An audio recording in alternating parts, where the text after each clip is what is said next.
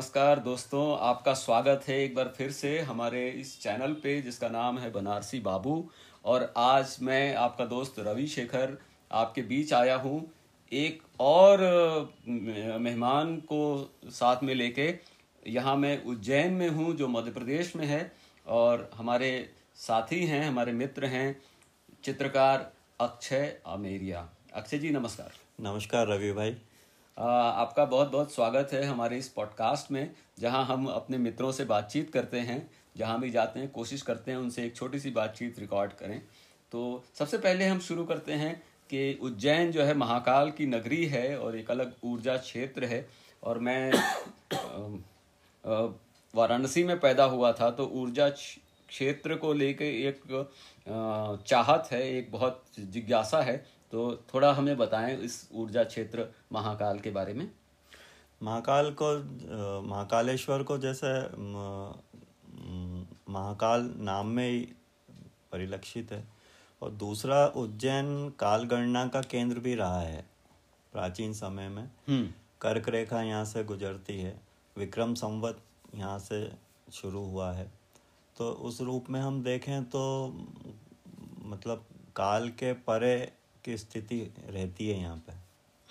तो और उसी का यहाँ पे सब बाबा महाकालेश्वर का ही आभा मंडल है यहाँ पे। केंद्र में वही हैं तो आप चित्रकार हैं अपनी चित्रकला की प्रैक्टिस में के बारे में थोड़ा बताइए कि कैसे शुरू हुआ होगा? आपके जीवन में चित्र बनाना है ये कैसे शुरू हुआ? चित्र तो जैसे कि तकरीबन सभी बच्चों को रुचि होती है चित्र बनाने में तो वैसे ही उन बच्चों में मैं भी शामिल था। तो धीरे धीरे पिताजी के सहयोग से और उनके प्रोत्साहन से वो विकसित होती गई। फिर बड़ौदा से मैंने ग्रेजुएशन की अप्लाइड आर्ट्स में।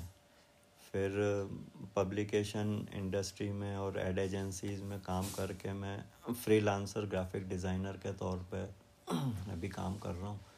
और इसी दौरान फिर, चित्र की, विधा भी धीरे धीरे विकसित होती गई।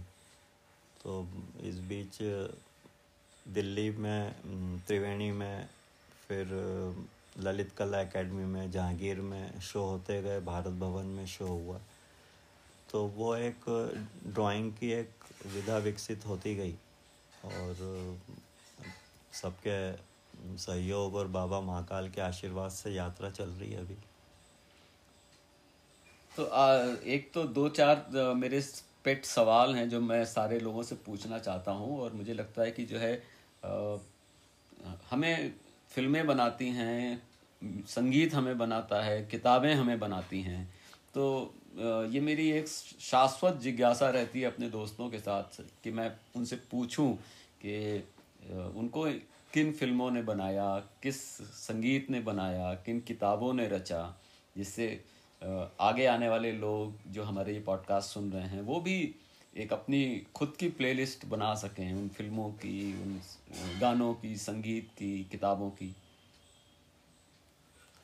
पुरानी फ़िल्में और फ़िल्मों के फ़िल्मों की रुचि में अगर देखें तो मेरी बहुत, ऐसे बहुत स्पेसिफिक पसंद, नापसंद नहीं है। क्योंकि आदमी का मूड हमेशा वेरी करता रहता है। तो उसको उतनी ही वैरायटी का संगीत म्यूज़िक चित्र, सब चीज़ें लगती आप हमेशा किसी व्यक्ति को एक ही मूड में नहीं देखते हैं।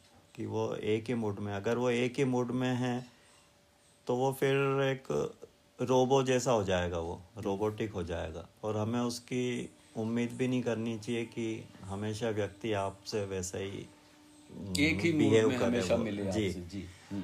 और हमें उसको उस रूप में स्वीकार करना भी चाहिए। हम्म, तो हम्म। समसामयिक और जिसे कहते हैं कि बॉलीवुड की मसाला फ़िल्में भी पसंद है। लेकिन उसके साथ ही जो हमें आपको अंदर से विकसित करती हैं तो उस तरह का जो गंभीर सिनेमा है। तो वो भी रुचिकर रहता है वो सब चीज़ें। और किताब किताबों के रूप में भी वही है लेकिन व्यक्तिगत रूप से देखें तो मतलब मेरी पसंद है यात्रा संस्मरण और कविताएँ मैं।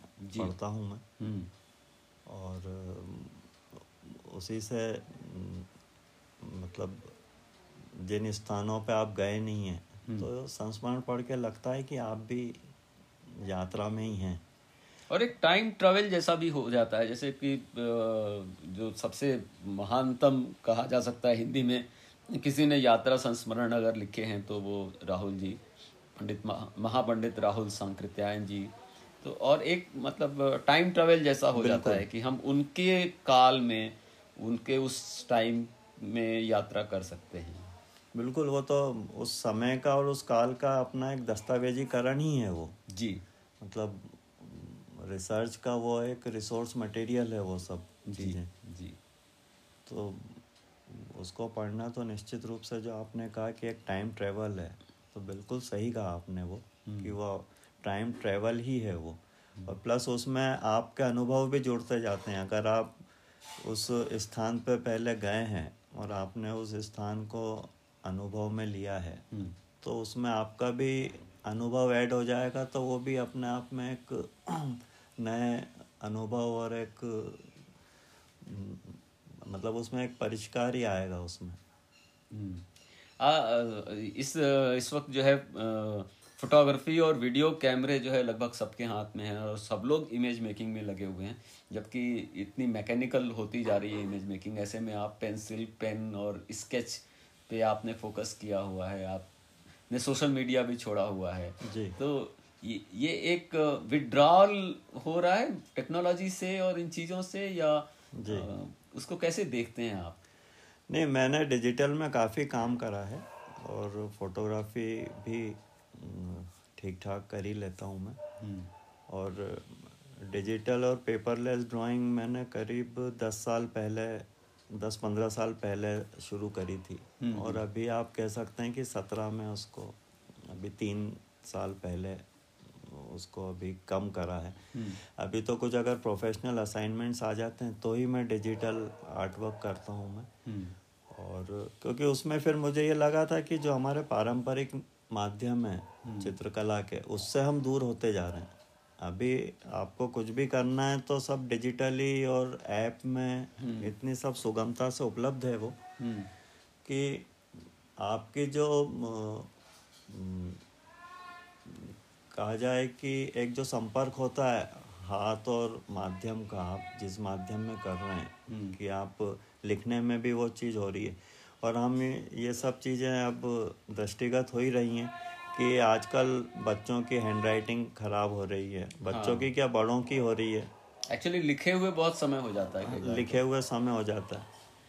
और हैंडराइटिंग खराब हो रही है तो फिर एक पढ़े लिखे और अनपढ़ में कोई इस बीच की कोई अंतर ही नहीं ख- बिल्कुल ही खत्म हो गया है वो। हम्म हम्म हम्म, बिल्कुल बिल्कुल। मतलब अभी तो जो आप अगर बड़े इंडस्ट्रियलिस्ट और सेलिब्रिटीज को देखें तो उनको लिखने का काम अगर कागज़ और पेन का संपर्क का माध्यम है तो वो सिर्फ़ चेक बुक ही साइन करना है हाँ रहता हाँ, है वो हाँ हाँ बिल्कुल तो बिल्कुल। उस रूप में फिर मैंने और इस चीज़ से सब मैं भी प्रभावित हुआ था मुझे भी लिखने में दिक्कतें ये आने दिक्कत लगी मेरे थी साथ वो। भी आई थी यस तो फिर मैंने कहा कि इससे उभरने के लिए फिर एक ही माध्यम है कि उसको हम बहुत गंभीरता से और एक अनुष्ठान पूर्वक उसको हम आगे लें। हम्म, तो फ्रंट फुट पे आके फिर मैंने अम, 2017 में ये करा था कि उज्जैन के जितने दर्शनीय स्थल है पर्यटन स्थल है हम्म, वहाँ पे जाके ऑन लोकेशन में कोई ड्राइंग करूँ। तो उसके दो फ़ायदे हुए कि एक तो शहर को नए दृष्टि से देखने का अवसर मिला और साथ में एक अनुशासन आया चित्रकला को आगे विकसित करने का।